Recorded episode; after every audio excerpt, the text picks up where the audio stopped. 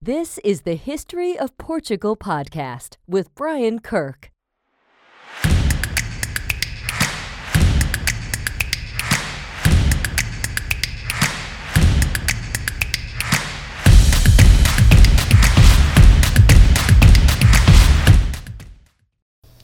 Welcome back, everybody. This is Brian Kirk with Eat to My Own Beat, taking the road less traveled with another Portuguese uh, history of Portugal uh, podcast. This is episode 86 on our series. This is on uh, the conquest, the Umayyad conquest of Hispania again, and this takes part in the uh, preference of four treaties.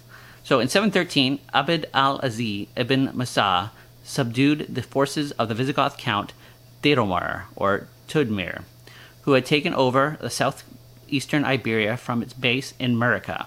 After the power vacuum following King Roderick's defeat, Theudemir then signed a conditional cap- cap- capitulation by which his lands were made in an autonomous client state under Umayyad rule, or the rule of God. His government and the Christian beliefs of the subjects were respected.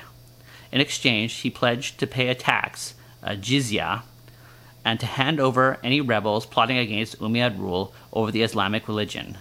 In this way, the life of many inhabitants remained much the same as before Tariq's and Musa's campaigns. The treaty signed with Tudamir set a precedent for the whole of Iberia, and the towns surrounding the Umayyad troops experienced a similar fate, including the probably, probably the Muwallad, Banu Qasi, based in the Ebro Valley and on other counts and landowners.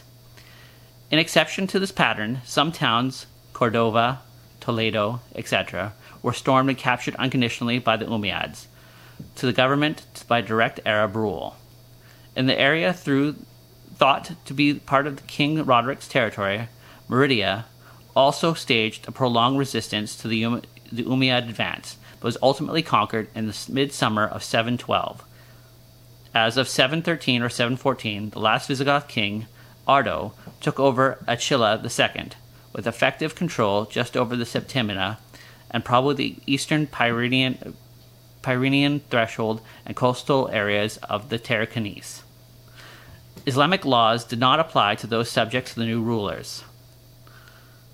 Christians were ruled by their own Visigoth law code, Forum Laudicum, as before, in most of the towns, ethnic communities remained segregated, and newly arriving ethnic groups, Syrians, Yemenites, Berbers, and others, would erect new boroughs outside existing urban areas. However, this would not apply to towns under direct Umayyad rule.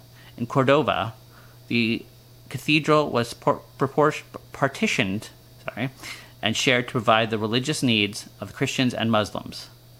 The situation lasted some 40 years until Abd al Rahman's conquest of southern Spain in 756. So, again, thank you for watching the History of Portugal podcast. This was episode 86.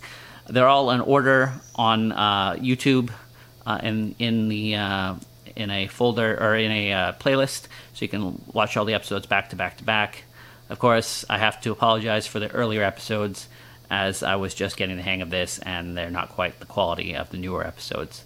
If you've noticed, all these videos are now being shot in 4K. I have a new camera, so I'll be filming all the episodes and all the vlogs in 4K from now on. So until next time, keep eating to your own beat, take the road less traveled, and have a great day. Thank you.